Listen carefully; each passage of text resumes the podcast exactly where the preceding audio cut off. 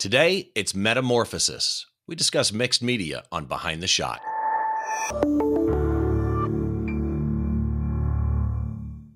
Hi, once again, welcome to Behind the Shot. I'm Steve Brazill, and this is the show where we try and get inside the mind of great photographers by taking a closer look behind one of their shots. As always, I appreciate your stopping by, and I want to remind you that today's episode, as with every episode, will have a blog post associated with it, show notes, as it were, at behindtheshot.tv, where you will be able to see a small gallery of images created by my guest today and a small bit that I wrote about our guest today. So that's pretty much it for the intro. I do want to remind you Don Komarechka and I are doing photo critique shows.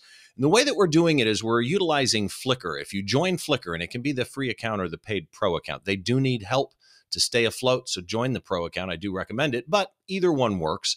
Once you are a Flickr member, join the behind the shot group and submit your images to the group. That's step number one is getting your images into the behind the shot group on Flickr.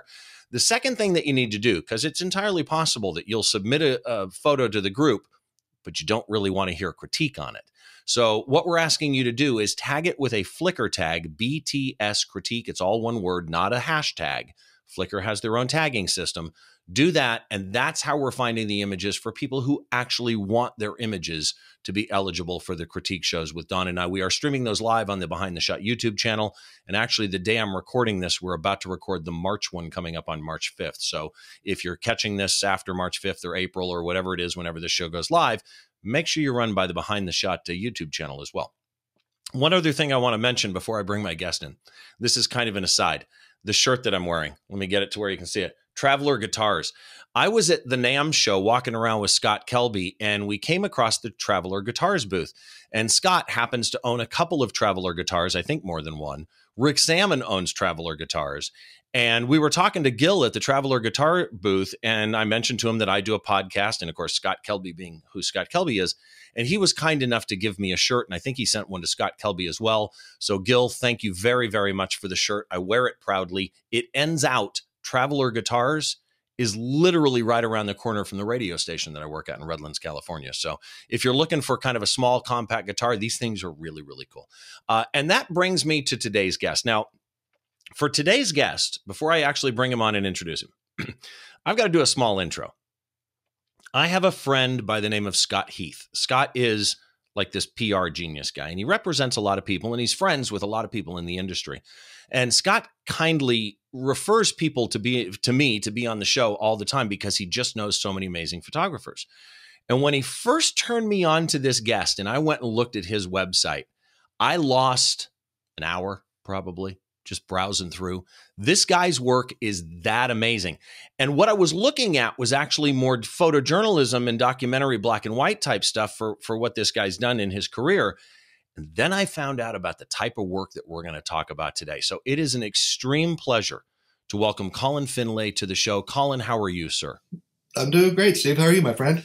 I'm doing very, very good. And again, you you have a body of work that is literally second to none. You are a photojournalist, documentary mm. photographer, documentary filmmaker, is that kind of how you describe yourself? Or I guess I should say, how do you describe yourself? Yeah, musician, composer, all that falls into there as well. So it's um, there's some multiple hats, you know, that I, that I wear in terms of you know who we are moving forward. I think as multimedia creatives, I think it takes on a lot of different identities, and those are certainly a few that I would fall under. Your your photojournalism work in particular, to me, by the way, you you have people go go to his website which is colinfinlay.com it's f-i-n-l-a-y and your your documentary film work photography work there's some that are you know hard to look at as you document the struggles in and around the world right war, war conflicts the environment culture disappearing traditions famine genocide i mean you've yeah. you've seen it all right as I was reading up on you, one of the things in your bio that it mentions is that you have done all of this work from Antarctica to the Arctic Circle and 95 countries in between. Yeah. Your your travel miles must be amazing. yeah, it's about I think two and a half million or something. Wow, that range. But you know that's that's what it takes to get there. You have to tell the stories, so that's part of the you know part of who and what the difficulty is in traveling, getting to some of these places. But it's that's what you got to put in the time. See, and, um, you said telling the story. Now, photo to me, every photograph should tell a story, but that's really the the inherent purpose of photojournalism and documentary photography yeah. is to tell a story. And that's one of the things to me about your photojournalistic work that's amazing is there are there are times in these war torn countries or whatever it is that the story is is hard to see but needs to be seen. And then at the same time, you have, you know, kids playing in a war torn area. Yeah. And it's it is truly, truly striking what you do photographically. I'm kind of curious. What is the what is the one, and I'm sure they all do, but if you were to really say there's one body of your photojournalistic work, Bosnia or whatever it is, what's the one section that you think really stands out and represents you as a photojournalist? Wow, uh, you know that's a that's a, that is a tough question, Steve. I've never been confronted with that. To think, uh, you know, it's in so many of these photographs, Steve. I'm looking for that needle of hope, looking for that one image that comes in into this space and time, and I'm open to that, and I'm looking for that image that has a ring of positivity to it we have the war, we have the genocide. All those things are absolutely horrific to even contemplate bringing those into this world and bringing those through my camera and into my soul. But looking for those one specific image, two specific images that really alter my perception and most importantly give some type of hope.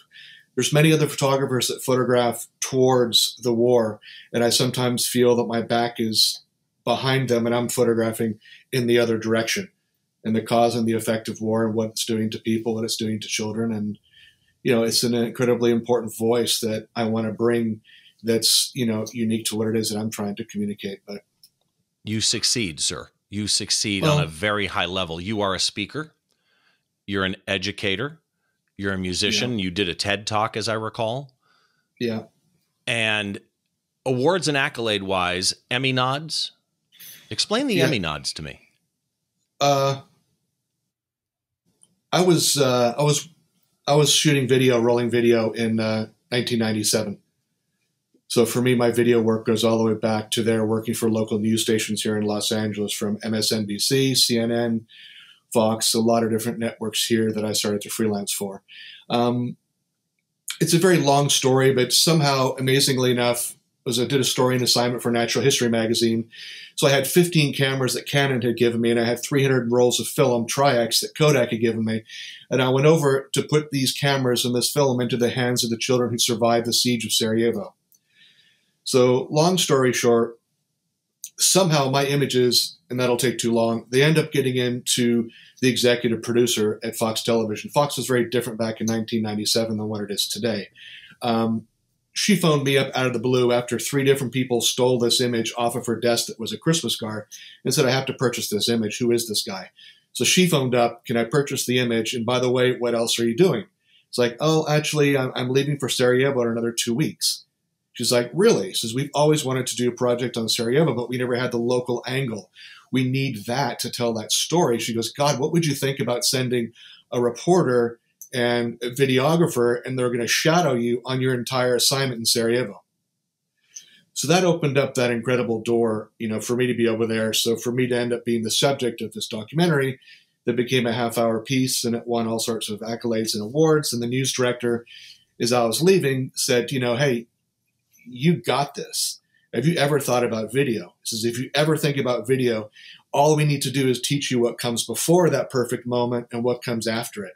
Listen, I have people here that, that can do that. We're the number one station, number two market in the entire country, and I'm rolling out this opportunity for you.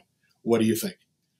So a couple of weeks later, it was like, yeah, I took him up on his offer. I got an amazing tutelage with a lady called Patty Ballas who brought me in, taught me everything that she knows, and then I was off and running. Hundreds of live shots, thousands of live shots. I mean, from 4 a.m. till 2 a.m. in the morning over in Darfur as well. I took the whole Cameron projects over there because I started to do dual projects. So I was working on another project. I told the news director I'm going to Darfur do this project. And news director who asked me to come on board, it's like, well, what's going on in Darfur? Explain it to him. He's like, wow, do you think you can get a reporter in there? It's like, well, I'm not sure. It really helps to have two passports because you're flying over two different zones. So you need to have. So luckily, I have a British and I have an American passport, so that worked well for me. So it was very easy for me to do that. Um, long and short, it was an incredible, incredible, you know, difficult and powerful experience to say the least. And um, we came back, turned it into two six or seven minute specials. Um, Doctors Without Borders had operators on hand. We put that into four million people's homes and raised $125,000 for Doctors wow. Without Borders. So that really, that really did something that my photography could never do no matter what magazine it was in. It could never reach right, four right. million people, and it couldn't raise 125,000 for Doctors Without Borders. So that really launched me into. Then I started to go do projects in the earthquake in El Salvador, a story on AIDS in Thailand at the Buddhist AIDS temple. So I started to run a lot of my journalistic stories, and I was doing live reporting phone-ins to the news station at night at 10 o'clock. I was doing a written piece, photographic piece for a magazine, and I was doing a whole video story for the uh, news station and bringing that home and sending those tapes back and forth through Dallas and other countries to run the video. So for about four years, it was solid photojournalism, and it was you know creating all these stories for um, you know for television for CNNs there, and Foxes and. There's one thing I saw in your bio. I also want to ask about before we get into actual photography, the, the photograph that we're going to talk about today. I saw something about a knighthood. oh, there. See, see, I got yeah. that reaction. Uh, are you a knight? Yeah, yeah. So really? Um, yeah. So you're Sir Finlay? Uh, n- not while I'm alive, no. But you know, interesting. It's, okay, it's it's an uncomfortable thing, sort of, for me that I, um, yeah. The bio thing is nothing something I'm terribly fond of. They're just a way to describe ourselves and other people looking at our work, and sometimes it's easier to to do so. But um, it was a tremendous honor to go. There's no words, you know, to share what that coming into my life and what it was ultimately about, which is my dedication to humanity and the environment also in particular, and it comes from the uh, Knights of Malta. So for that, um, tremendous honor, you know, I will be um, in deep and tremendous gratitude the rest of my life. So I, I can uh, say you're honestly yeah. the first knight I've had on the show. What's that last bit, Steve? I said you're you're the first knight I've had on the show. Oh, hopefully not the last. Hopefully, hopefully not. not. the last. So yeah. let's get into photography for a second because with you doing the type of photography that you do, and by the way, just so that everybody knows, I wanted to touch on the photojournalism side before we got into today's work because today's work is completely different from that, right? So, and I'm hoping to get Colin back on sometime with one of his, you know, iconic photojournalistic uh, images. But I wanted to touch on that because it really rounds out where we're going to go with today's shot, which is, like I say, a, a complete variant on that. So yeah. let's start here you traveling the world, what what do you shoot? What's your go-to camera body and lens? If you could only have one body and one lens, what would it be? Um, for the core of what I did, um, what's crazy enough as well, Steve, is that during that time from 2005 to 2006, I did a tremendous amount of advertising work. So I really crossed over from documentary into lifestyle advertising in a massive way going from you know working on my own in a place um, doing a project on these uh, on the gauchos in Argentina out on the Pampas, and then for the right client to see that post 9-11 to say we want to bring authenticity back to advertising that was what they did. And they brought me over and said we want you to do exactly what you did with these with the gauchos but we want you to do that in the north shore of oahu with 10 of our contract surfers. We're going to thread in five or six models. And you know it, at that point, you know, I was $43,000 in credit card debt and I was living in my car. So to have that opportunity, to have that massive challenge to go from working on your own in the Pampas to 28 people on my crew and half a million dollars spent on me delivering this ad campaign started off a whole other journey with advertising. I mean, I'm talking, I've done car campaigns in downtown LA, closing streets and huge Kodak campaigns and all sorts of other crazy, you know, pieces along with it that thread into this whole story. So it's all so, of it feeds so on considering all of that and that you're not doing a lot of photo uh, you know you're not the commercial photographer as it were what you're known for today with Yeah. your photojournalistic stuff as you're traveling or even the image today what would be your go-to camera body that would probably be something in the 1DS Mark III. And if you had to lock me in, I would say the 3514. Oh you know, interesting choice L okay is what I would go with. I mean, pretty much during the 90s and 2000s, it was pretty much two camera bodies, a fixed 2818 and a fixed 3514, and those two would just rotate from shoulder to shoulder. And and you're was- a canon shooter Yeah. okay Yeah, they've been they've been, they've been incredibly supportive of my career from just about day one. I found myself at WPPI this past week, mostly at the Canon booth. They Yeah. were so supportive of me doing interviews. I got four interviews with different Canon Explorers of Light and people at Canon, five interviews. And uh, I tried to go to other booths, but Canon was just so receptive to me. I loved it. So, is there any specific tool that you use other than your camera or lens? I mean, do you use flash? Do you use anything like that? Uh, not in my documentary environment, any of that kind of work. No, mean that's not something I'm going to incorporate at all. I mean, it's um, when I'm doing some of these ad campaigns, I'm working. You know, in some of these campaigns, Steve, it's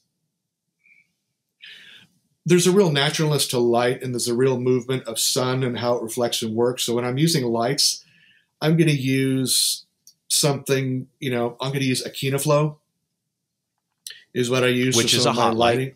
So I use a Kino Flo, and I also use when I'm doing these campaigns, and there's there's a lot on the line. I, I work with either an eight or a ten foot. What I just call it a satellite dish. It's that Profoto eight Oh, foot yeah. wide, ten foot wide, and that's where just where the magic for me happens. And when I'm on a campaign for Grey New York or whatever, and it's on set, those are things I'm going to be bringing into that, and that's the favorite light source that I normally go to, which is a combination of Kino Flos and the Profoto with the um, what I, I just call it the satellite dish. Okay, so let's go into today's shot a second.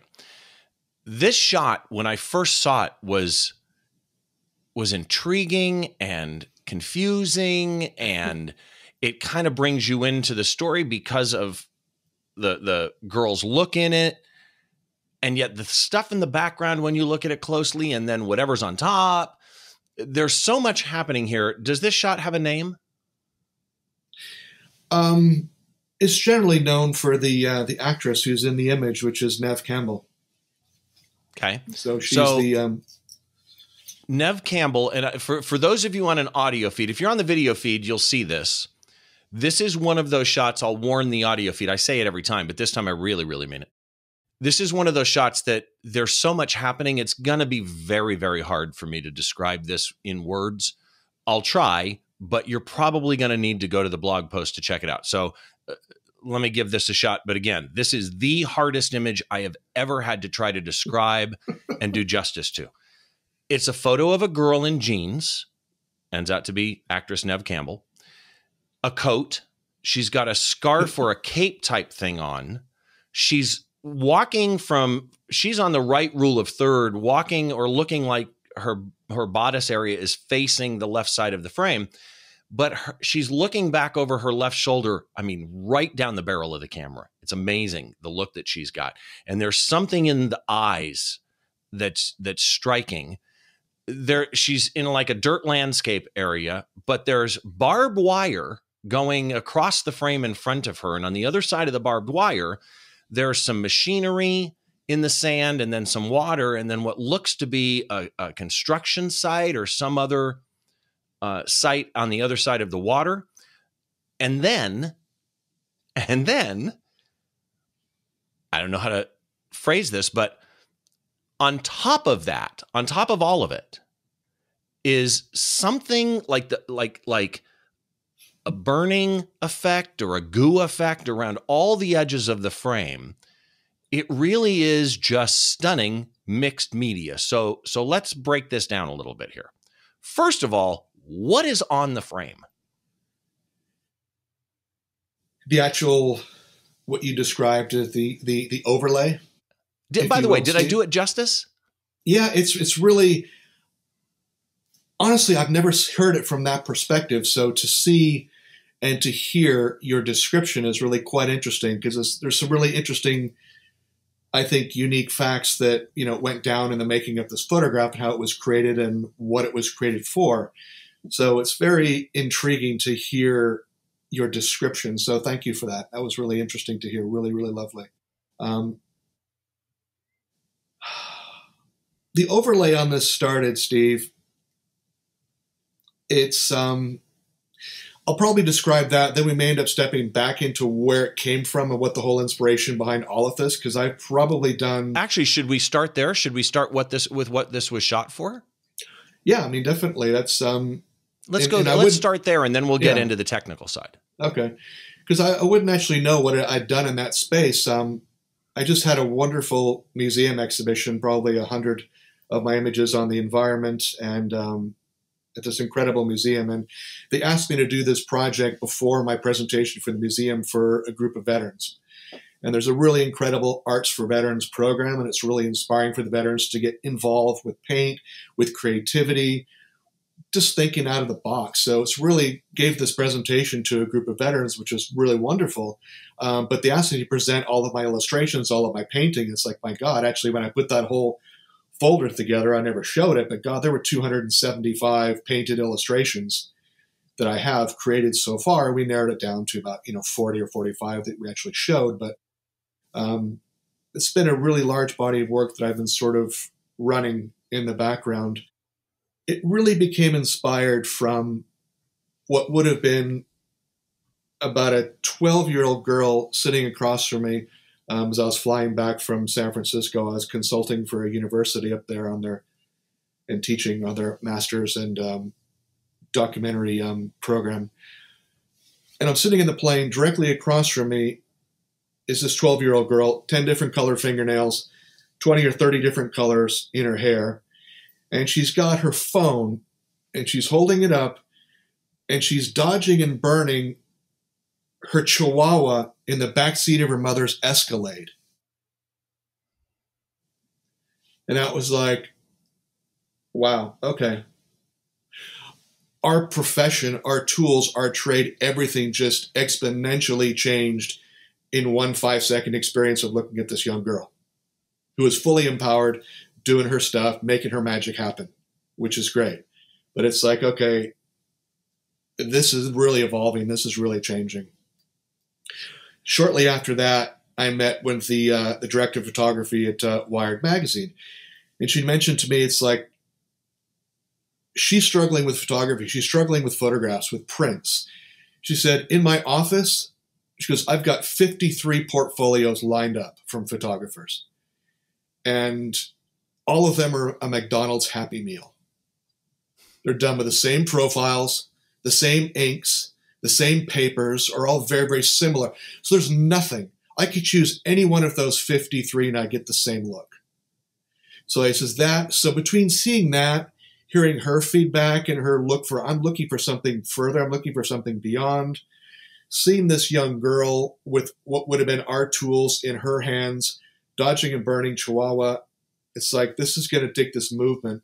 And at that point, I was spending a lot of time on the street, Steve, in Hollywood, where I lived, and I was really chronicling what I felt were the last glory days of Hollywood. All the murals, the street art, all the different things that were on that street, those messages coming from people, from all these incredible individuals, men and women, teenagers, these artists who were out there pouring their hearts out onto the streets of Hollywood. So this really started to trigger this idea, and it was looking at that first photograph I did of Robert Kennedy Jr that I did for for Vanity Fair, and I just had it on my table, and it's like, this has got to go somewhere else. I need to bring the hands back to this photograph. Obviously, it comes from years I spent working in the darkroom, doing my own prints, all that stuff. So it's like, yeah, all we're doing now is catching a print as it comes out of the copier. It's like I need to bring my hands back into this, and I need to take this someplace. So inspired by all the street art, all the stories that I was writing, chronicling those glory days of Hollywood before they left.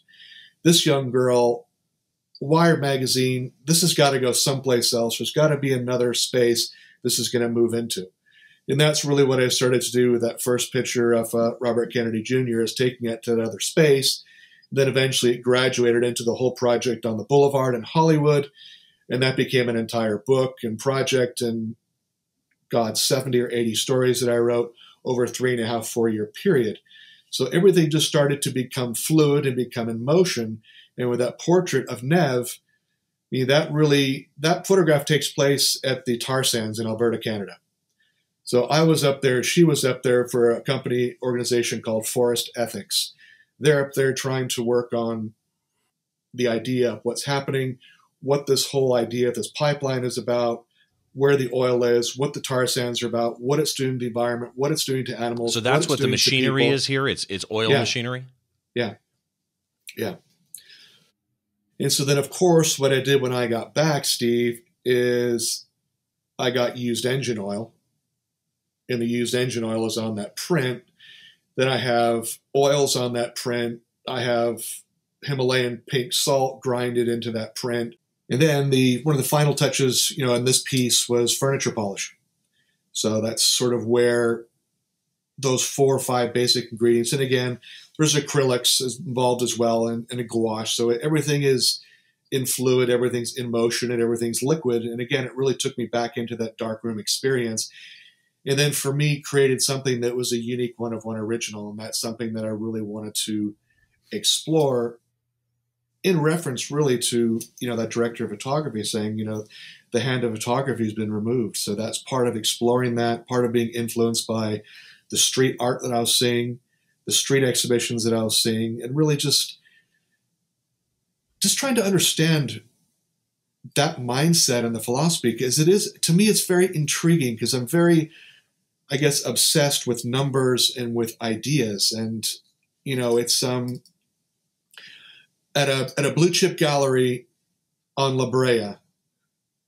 Wonderful exhibition there. The guy printed 2,000 posters, sold three, gave away two. Five miles down the road is a street artist having an exhibition, Blue Chip Place. That artist sold 1,000 posters at $35 each. And he sold other series from other pieces. So it's like okay, these industries, photography, three posters sold, collectors.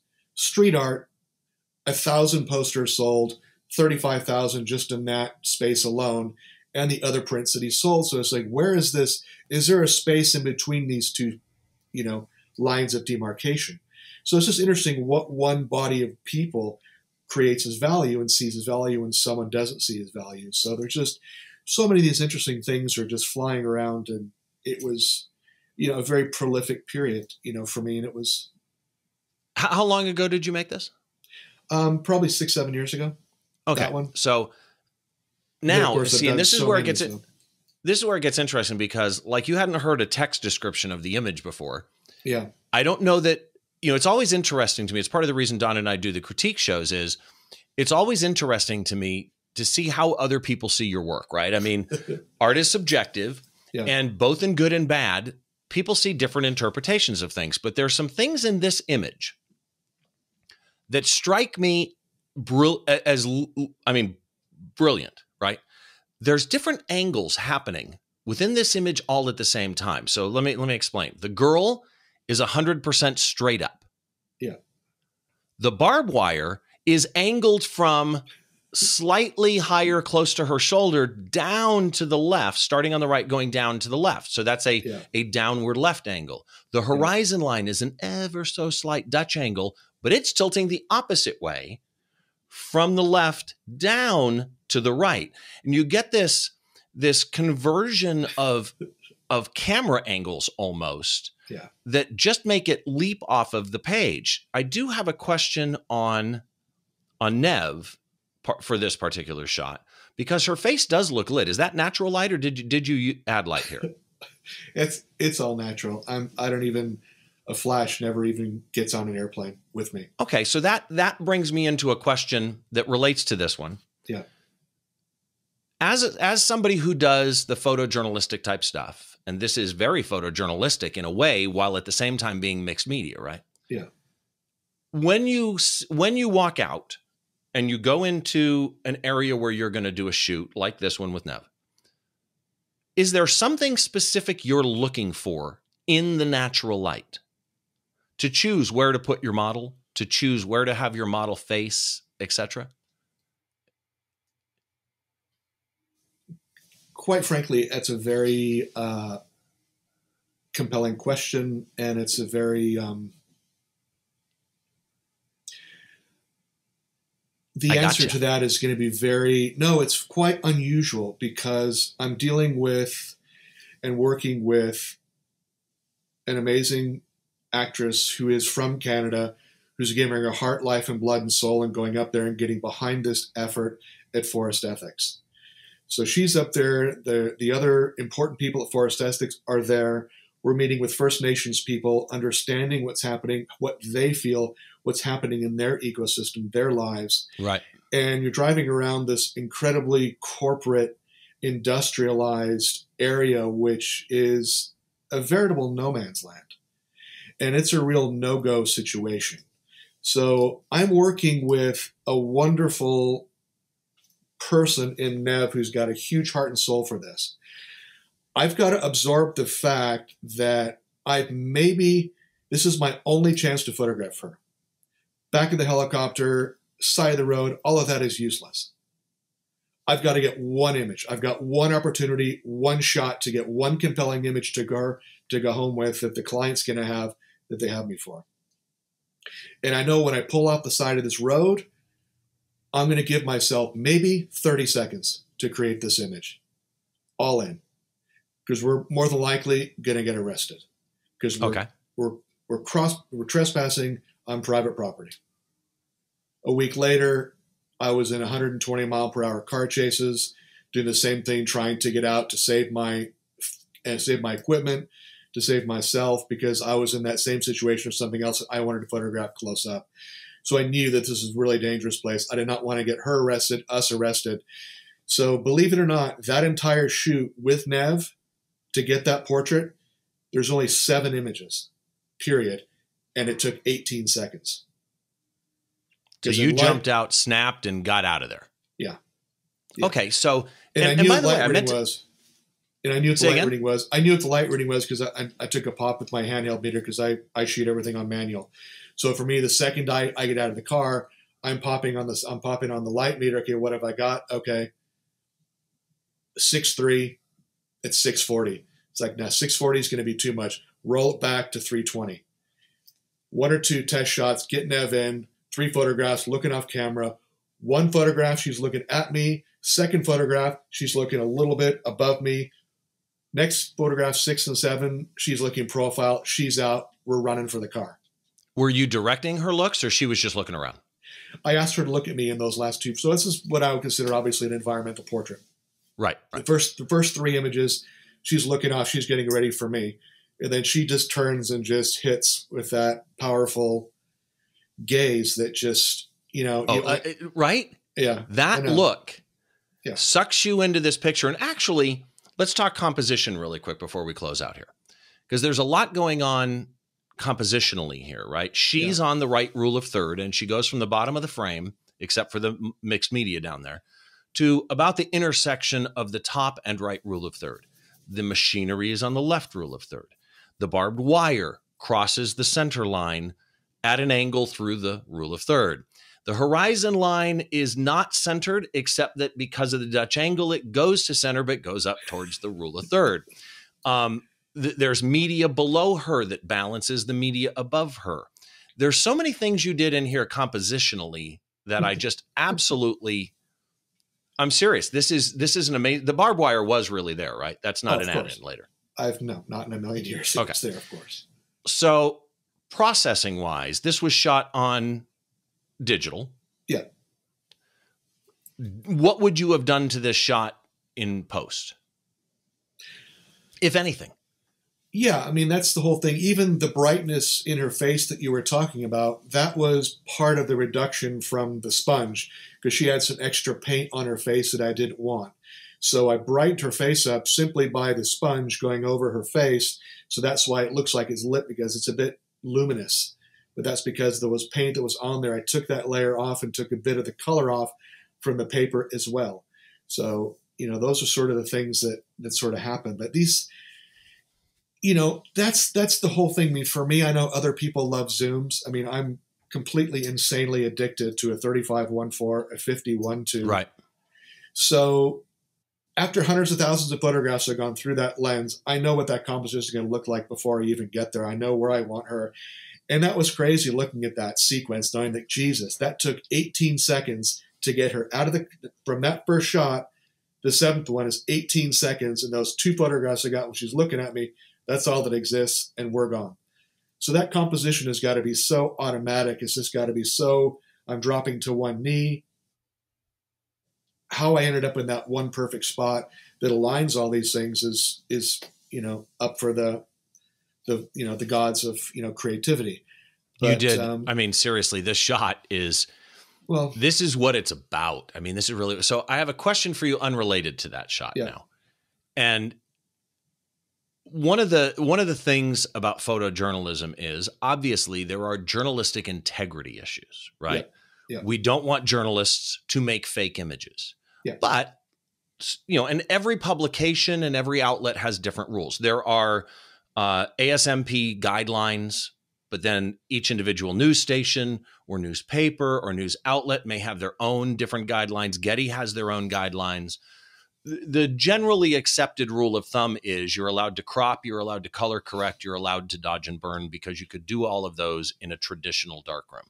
Yeah. Now, the truth is, Ansel Adams in a traditional darkroom effectively did Photoshop work, right? I mean, the guy did magic in a darkroom. Yeah. So if you're if you're going by you can do whatever you did in a traditional darkroom, all hats are off at that point. So my question to you is when you're shooting this is commercial, that's different when you're shooting photojournalism, though, what are the what are the things you limit yourself to doing in post? Well, you do you you will crop an image. I'm assuming. No, I mean okay. that's something that's something that I it's it's it's it's a different world with the color and the digital now. But that was what the black and white Tri-X was about. That was why I was so insistent about the cameras being full frame, because I had the I would always, in all of my photographs, we have to take it all off now, but there's always the rebate edge. So I show that rebate edge in every single black and white photograph that's there. That's how I print them, and that's how I conceive them. That's how I see them. You know, if it's if it's an advertising shot, because I've done a lot of advertising in black and white, and I'm shooting Tri-X, and it's not going to be full frame because that's not what the client's interested in, or we've got you know, part of a leg here or something happened there, then obviously that's a whole different space. Right, but right. And there's the different whole, rules involved. Yeah. But but that's one of the things I've always argued though with photojournalism is effectively a photojournalist that doesn't crop in post is still cropping yeah. because you're choosing a 35 yeah. versus a 24 versus a 70 to 200. Yeah. You're choosing to step forward with that prime or step back. So you're choosing what to include to tell the story and in my opinion, actually, more importantly, what not to include. Yeah. Yeah. There's to, obviously to, thousands. yeah. To tell that story. So here's a another weird photojournalism documentary question because I've got an expert on it. I've got to ask these. Photojournalism is a tough thing. Sometimes you get one shot. Like for me, I had a drummer look at me straight across the stage, smile at me. And when I was done, I nodded at him and he nodded back, like, cool, I hope you got the shot. Yeah. And somehow the cymbal pulled focus. And I missed that shot. And I'm yeah. mad. He was smiling right at me. It's not horrible, it's slight, yeah. but it bugs me, right? Because it was right there for me. Yeah.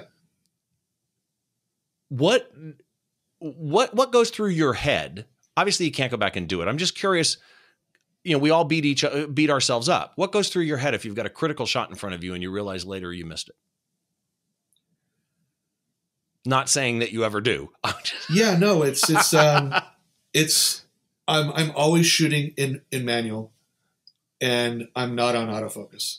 So everything that I'm Oh, interesting. Okay. Off. So for me it is that control um you know, of that space. So it's not going to pull focus and grab the cymbal when I'm back focused on the subject. So it's um, it's just a unique experience for all of us and what we do and how we bring ourselves to our work. And it's what works for me. I mean, I prefer the camera on manual. I prefer to have a light meter, and you know, I prefer everything on on manual, so I have control of everything. So it's just so we all we all work differently, you know.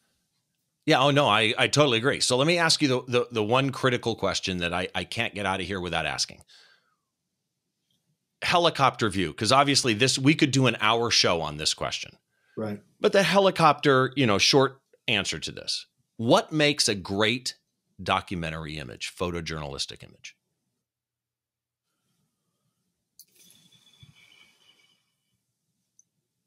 The most compelling images you know, for me, are the accurate representation of someone's soul and someone's experience.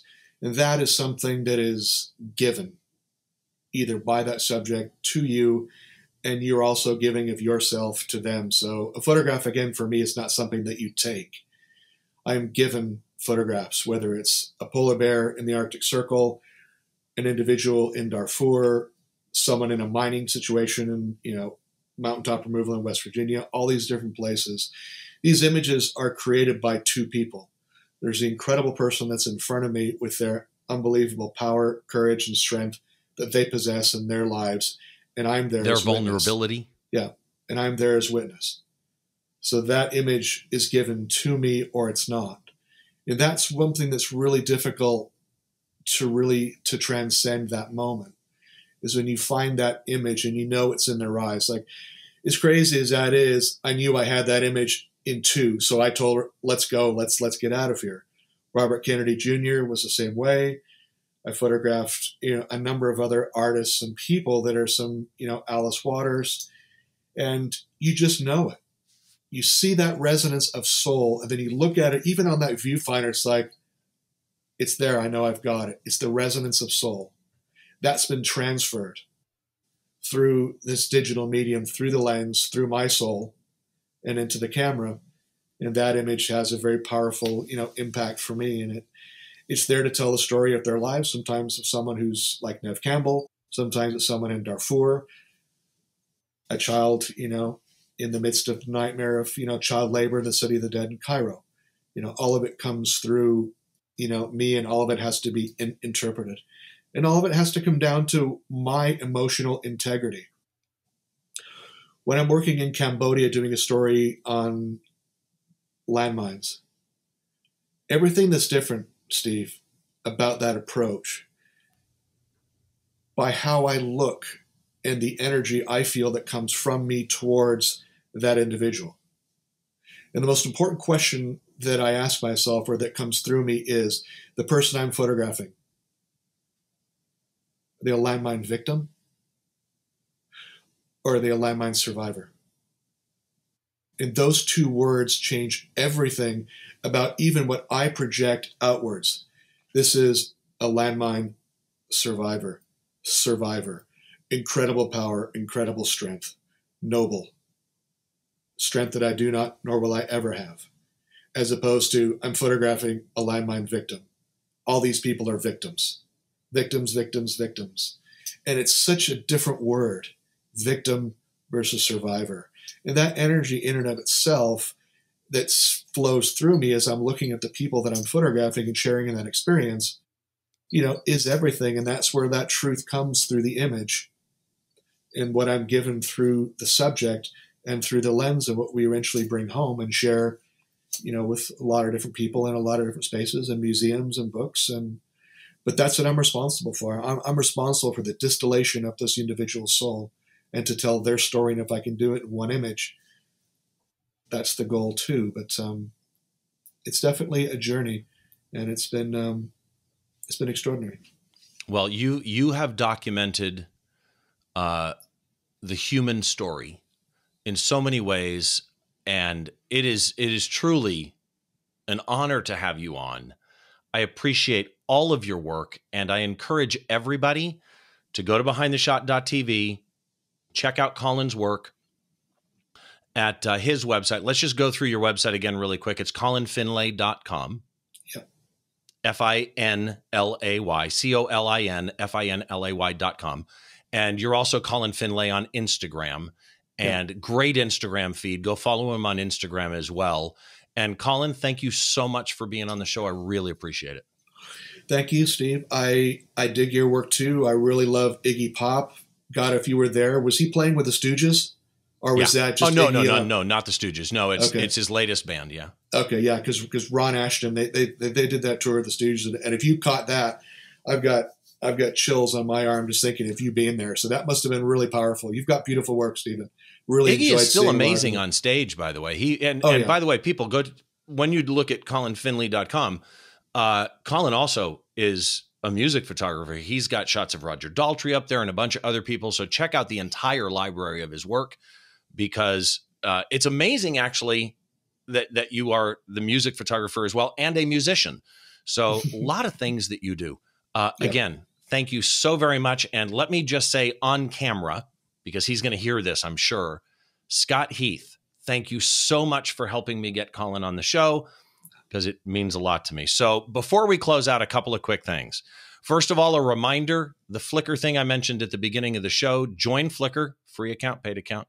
Sign up or, or join the Behind the Shot group on Flickr. Submit your images. Everybody comments on them, and we have a lot of fun there. But if you tag them with the Flickr tag, BTS Critique, all one word, Flickr tag, not hashtag, that then makes those pictures eligible for the critique shows that Don Komarechka and I are doing. We only air those on the Behind the Shot YouTube channel, which is youtube.com slash behind the shot. And uh, we record those and we're, we've now started streaming those live. So we've got a lot going on there. Again, to everybody, as always, thanks so much for watching. I really do appreciate it. If you would drop us a review in iTunes, both a star review and a written review, it would be appreciated. You can always reach out to me. You'll see my social media stuff and website stuff popping up on screen if you're watching the video. If you're not watching the video, excuse me, if you're not watching the video, uh, it's Steve Brazill. It's like the country Brazil, but two L's on Instagram and on Twitter, or Behind the Shot TV on Instagram and Twitter. I try and answer everybody as as often as I can. Of course, barring too many of them, at which point I don't get to them quickly, but I will get to them sooner or later. To everybody else, thank you so much for watching. I always appreciate your stopping by. This is Behind the Shot, the show where we try and get inside the mind of great photographers like Colin. Uh, and get a better insight into how they do their photography and why they make the choices that they do. We'll see you on the next show.